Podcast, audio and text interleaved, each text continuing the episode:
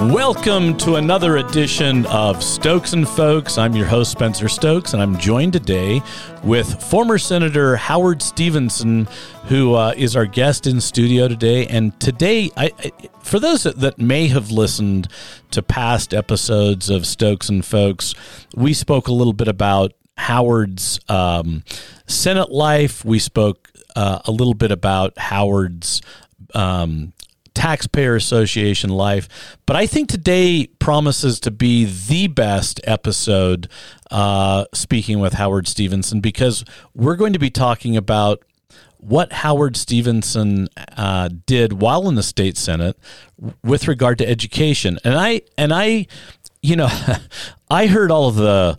Uh, I've known. I think I I've known you for many many years. Many and.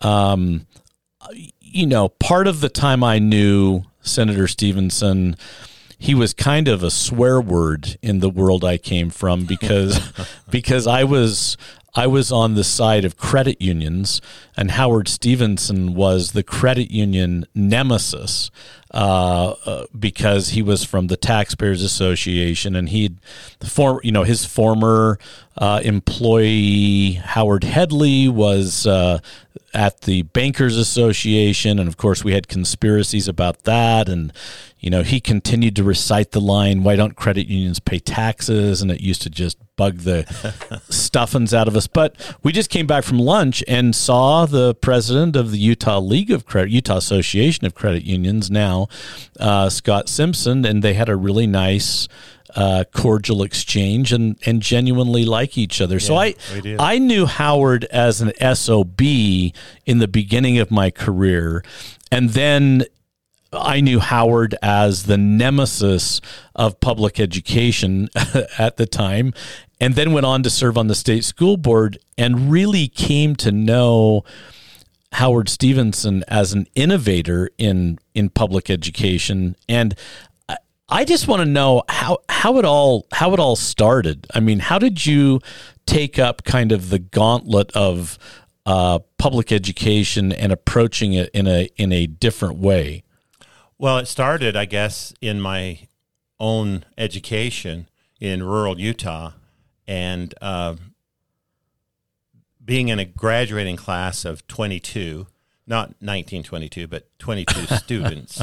I may look that old, but uh, and in Fredonia, Arizona, I had to take correspondence courses to get college to, to get high school transcript that would qualify me for a good college admission.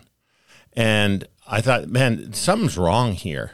You know, taking trigonometry by mail, that's it's ridiculous. It, it was nearly impossible to do to really learn trigonometry without a teacher because our school was so small we didn't have a teacher who could do it. And, and, and not only not only that, but you but there wasn't the internet uh, at the time, and if there was the yeah. internet, even it wouldn't be have been available in Fredonia. That yeah, we can th- guarantee I, you that. I think Al Gore, the inventor of the internet, was just a kid at the time.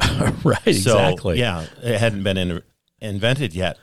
But uh, then when I got to college, I qualified for BYU and I got a full ride scholarship, and I was just thrilled to be there. Uh, and my undergraduate major was educational psychology. I wanted to find out how we can get every kid to be proficient in reading, writing, and math. Which, which is when when you told me that you had had your undergraduate degree in educational psychology, I about fell off of my chair because that certainly wasn't the way that you were port- you were portrayed uh, up at the Capitol. That you had any idea um, what went on with public education. Yeah, you know, yeah. prior to me being on the school board, it was it was Howard Stevenson was the um, what what was the the name a vendor the vendor bill senator. Yeah. Uh, and he just, cares more he, about software educational software vendors that he does about kids or teachers. Right right. That he just wants to pad his wallet. In fact they even had uh, this conspiracy that my sons were making millions on selling uh, educational software, which none of them were, right, uh, right, or even sell, uh, even in that marketplace. Uh, but uh, and I remember uh, early in my career when I was the Darth Vader to the education community, the School Boards Association actually had as one of their six goals for that year to defeat Senator Howard Stevenson in his reelection bid and find a suitable replacement. Those were the words. Uh, I mean, that was an official uh, goal of the School Boards Association. And the teachers union gave me a vote of no confidence. I don't know that they've ever given a legislator a vote of no confidence. And so uh, I well, was they probably haven't had confidence in them, but they'd never taken a formal vote. right. so um, so it was a long uh, journey to to gain the confidence of educators in general and uh, my colleagues as well. What was the first? What was the first piece of uh, education legislation that you ever ever ran? Uh, it was probably a school choice bill and also the bill to defund the unions.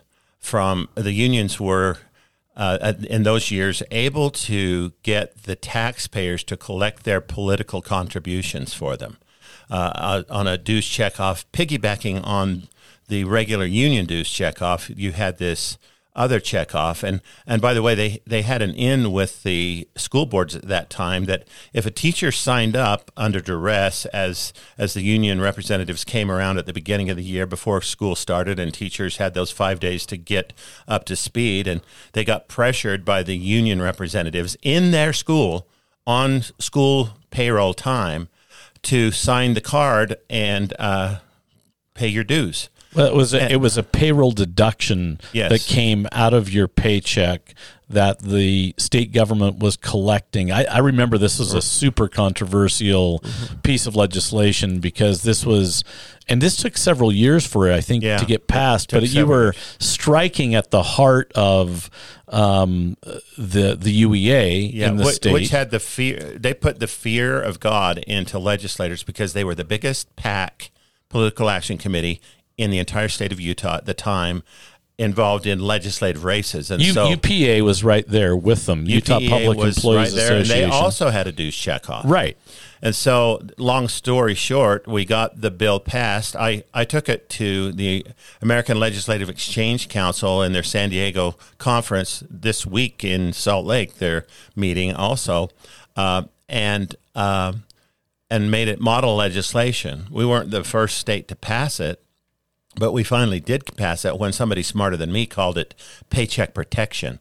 And so it passed in multiple states, and every federal district court uh, judge struck it down as unconstitutional.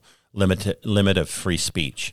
So we joined with Idaho, the Taxpayers Association, and the state of Utah joined with Idaho on what was called the Ysursa case that was very similar to our bill that had been struck down by the district court.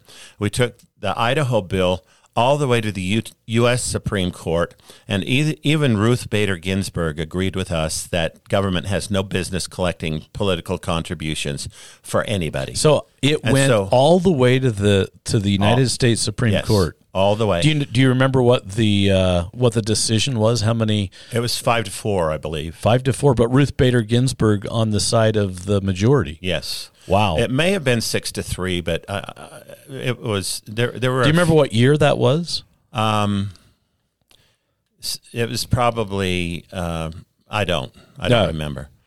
I, I need. I need. But but in that. the but in the nineties, I think wasn't it, or was it early two thousands? It was the two thousands. Two thousands. Okay. And so Because uh, I yeah I remember I remember you wanted I mean if you could get the endorsement of UPEA or UEA you you knew that was going to come with a rather large check yeah, uh, absolutely. from from their PAC or if you didn't do their wishes, it would be a rather large check Going the other direction. opponent, and a lot of legislators were afraid of that. So uh, soon after that, the uh, UEA PAC isn't even in the top ten.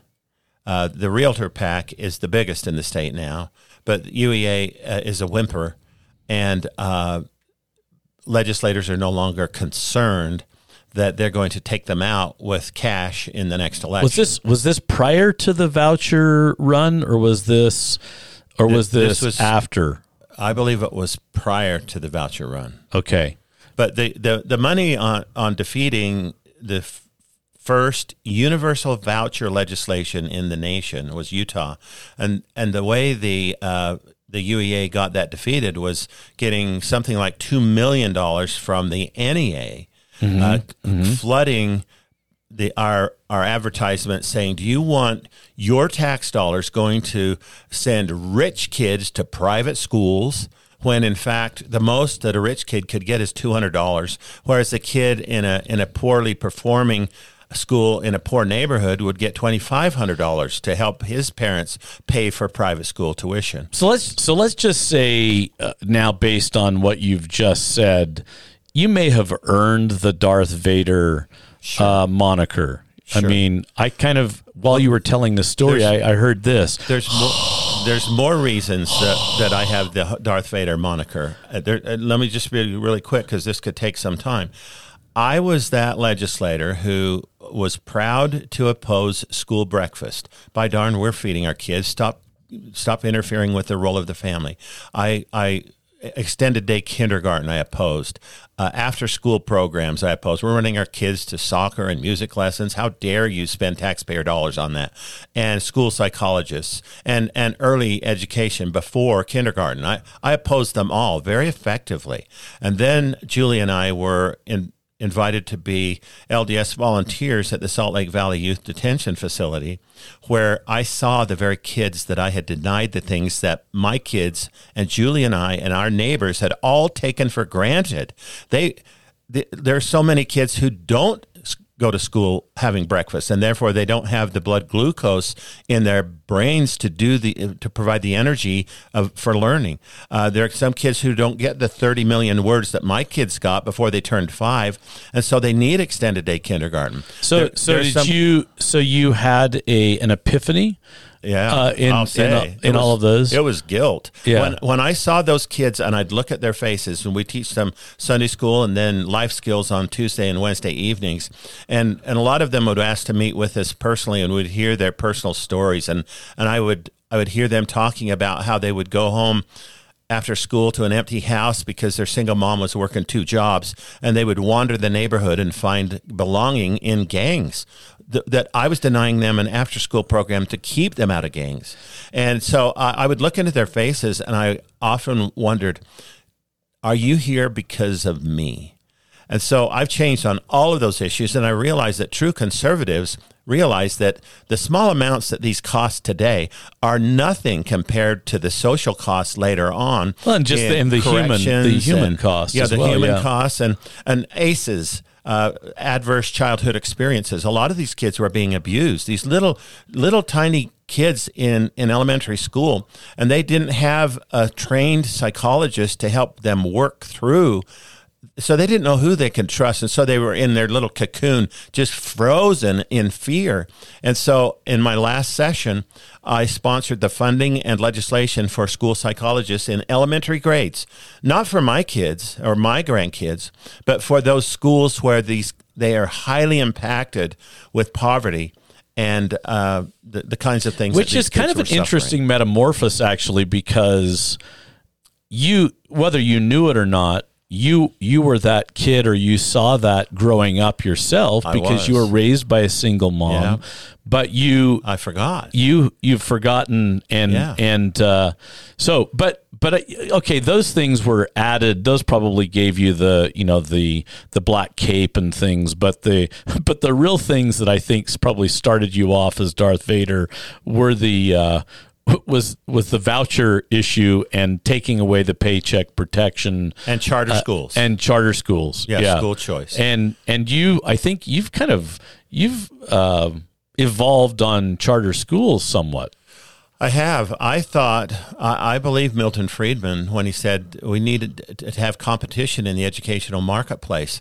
But what I've come to realize is that the marketplace of schooling is not the marketplace of learning. The marketplace of learning is student agency deciding whether to be engaged from moment to moment and whether they're getting that immediate interactive feedback while they're making the attempt in that learning process. That is the marketplace of learning. And that's what we need to address through computer assisted instructional software, which personalizes learning for every child and interrupts, for example, rather than a child doing 30 algebra problems at home and turning it in the next day and getting red marks on it, telling them they're no good at math, now we have software. So that- you saw my math papers then. yeah. Now we have software that will interrupt a kid mid problem and say, "Let's review the distributed property," or or or that kind of thing. And by virtue of completing your homework, you get a hundred percent. By virtue of getting a hundred percent of your homework, because you know the answers, you you learned it because of immediate interactive feedback. But when when did you when did you pick pick that uh, sword up and start championing championing that? Where was that along the way in your in your legislative career? Because I think that's one of the things I believe you're best known for, and I, I will tell you that that I have personal experience with this. My my sister and brother in law they they took around, and I believe it, I believe you were the person who got the funding uh, for this program when when over the summer you could go and sign up, sign your child up for that uh, program, and it was one of the. It was, I think, Imagine Learning's uh, or, or the pre-K program, the pre-K the program, Upstart, Upstart. That's program. what I'm looking Yeah. for. The Upstart program. My brother-in-law and sister would go around to the the kids they knew from their assignment. They had at a, a local branch up in up in the uh, Park City Heber area, and they would help these people get signed up. Yeah. So their kids had that, That- before they entered school, which made just a huge difference to them. Yeah, we uh, that started. And by the way, the, the real nemesis uh, or the real uh, genesis of this was during my educational psychology training uh, in my undergraduate work, where I learned Piaget and Benjamin Bloom taught that anybody can be proficient in reading, writing, and math if they get immediate interactive feedback, which in their day could only be provided by a tutor. Right. But I knew that if we would provide this computer assisted instructional software that would give that immediate interactive feedback mid problem, uh, you could uh, exponentiate the learning process and get every kid at grade level proficiency in a single academic year, no matter how low they started. And we've done it time and time again when teachers are willing to let go of the 19th century classroom and and embrace it. So tell me, tell me, who is the um, uh, who created the Upstart program? That was legislation. Uh, the Pew Charitable Trust brought the 11 states that didn't have a state funded pre K program to Big, Big Sky, Montana. I was part of our team because uh, I was the chair of education. It included the state superintendent and a whole bunch of other education related people. And they convinced us that we needed a pre K program, especially for those kids most at risk low income, minority, special ed, and English learners. And we decided that since we spend less per student than any state of the nation, we can't just add water to the soup by adding another grade to the K thirteen K uh, twelve number, and so um, we decided to see if there's a home based program online that could do it, and so we put the legislation out in uh, 2008, and it passed, and the teachers union sued, trying to. Uh, negate it and the Utah Supreme Court said, "Yeah, this is appropriate. We can do it." It was that ominous omnibus education bill that they com- complained that uh, there's too many things in here. It's not one subject. It was all related to education. But, but what company? But what was it? A Utah company? Yeah, it was a Utah company that got the bid, and we said you have to focus on twice as many kids in these low income, minority, special ed, and immigrant categories as exist in the general population, percent wise, and you have to provide. Uh, parent efficacy training once a week in the language of the parents. So you, you have to do all that. And Waterford got the bid, and it's been uh, an amazing story since then. We now have uh, 12, 13 years under our belt, and we now see that even though Head Start, for example, the, the advantages of that dissipate in the first year, five years later, these, these kids who are on Upstart in fourth grade are 20, 25 points of proficiency higher than their, than their cohort even though they had the same educational system. The only difference was what happened to them in their homes as four year olds. Let's say- with it- Rusty and Rosie, the ra- raccoon cartoon characters that walk them through their their studies. according to my according to my uh, sister, it's a game changer. It is. And in changer. fact, Ted Global has named it one of eight audacious ideas that can change the world. Really? And this, in Big Sky, Montana, this was a this was a uh, hail mary pass. I knew that it would work, but nobody else in the room knew what I believed about immediate interactive feedback. And so, but they were willing to do it, and they supported the legislation, and, and we got it done. The, a couple of other big things were uh, something that Senator Bramble really helped with was the uh, software for immigrants, so that this kid who shows up not speaking a word of English now can put these headphones on and get English taught to them at their pace and it's just it's a game changer. You know a few years after we did that our hispanic scores on the national assessment for educational progress which is the nation's report card i think our, our hispanic scores jumped like two or three points. It's, it's hard to get one point of proficiency change in, in, in those in, in a from one test to the next. But it, it showed the biggest gains. I don't think there's ever been a subgroup cohort that's had that kind of a jump ever in NAEP history. But we happened to get it in Utah because these kids were learning English. You can't succeed in the classroom if you can't understand the language of the classroom. And so uh, Senator Bramble and uh, Superintendent Patty Harrington helped to get that done. And then we got the Upstart program, which is now going nationwide. Uh, Ted Global has raised millions of dollars to put a pilot in every state so that they can see what's happening. And I'm helping to, I was just down in New Mexico speaking to their school system. I'm, I'm traveling the nation now. Being an evangelist for digital teaching and learning of all types that works, not just not just vendors, uh, Right. as, as I was accused of, but find out what works best and let the games begin. Let So- the competition do what it does best. So I think people who will listen to this podcast sense the the energy and excitement, and I, I will just say.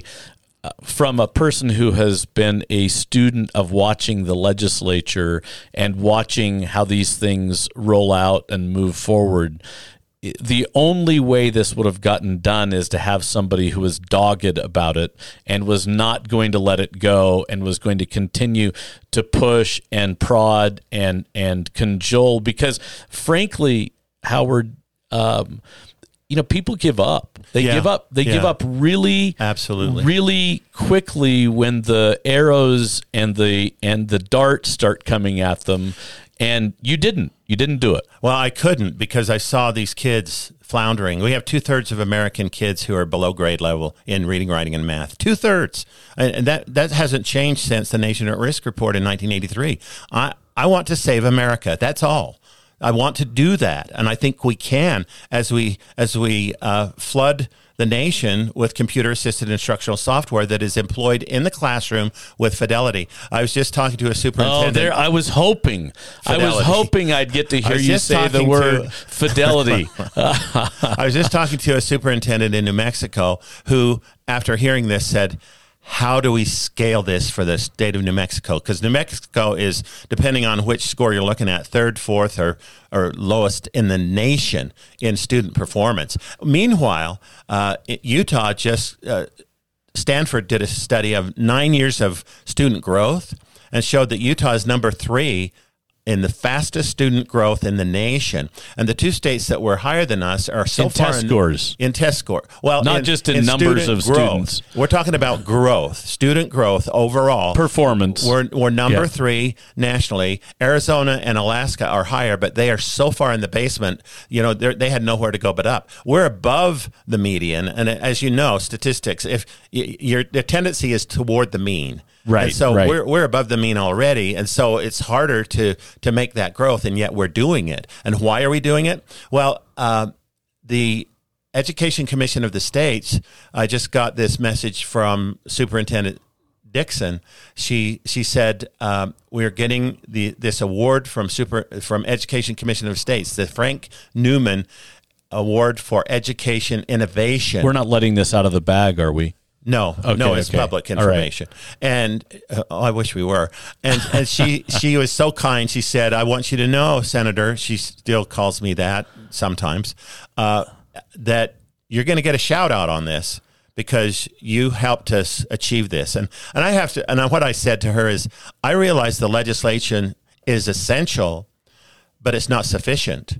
If we didn't have professionals at the state board of education who are passionate about this. They didn't used to be. When I first was was pushing these things, Oh, it was they, kicking they, and they screaming. Were, they were Yes. resistant, but they are just as excited about this as I am. I truly, as I talk to them, uh, I've just been talking to them uh, this last week, uh, and they are they are so excited about getting this software into the classroom and used with fidelity, which is meaning the right the, the right number of minutes per week for each kid, and teachers taking the reports from the software and, and doing small group and one-on-one instruction where kids are still not getting it because the artificial intelligence isn't perfect, but it is a lot better than a teacher standing in front of a class and spraying and praying that it will stick.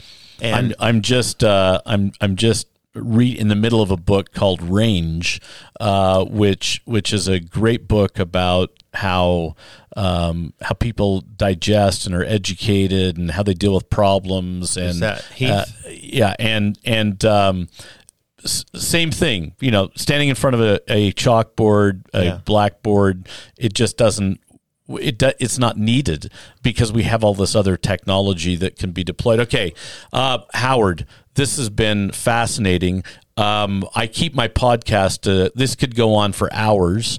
Um, I don't know if people could listen to it for hours, but it could go on for hours. So, from from a person who uh, has children, cares about public education, thank you, thank you for being dogged about it. Thank you for growing and understanding that some of the some of the paradigms that you came into the legislature with you were able to shift and grow uh, and and understand that that those things weren't the things that were killing public education.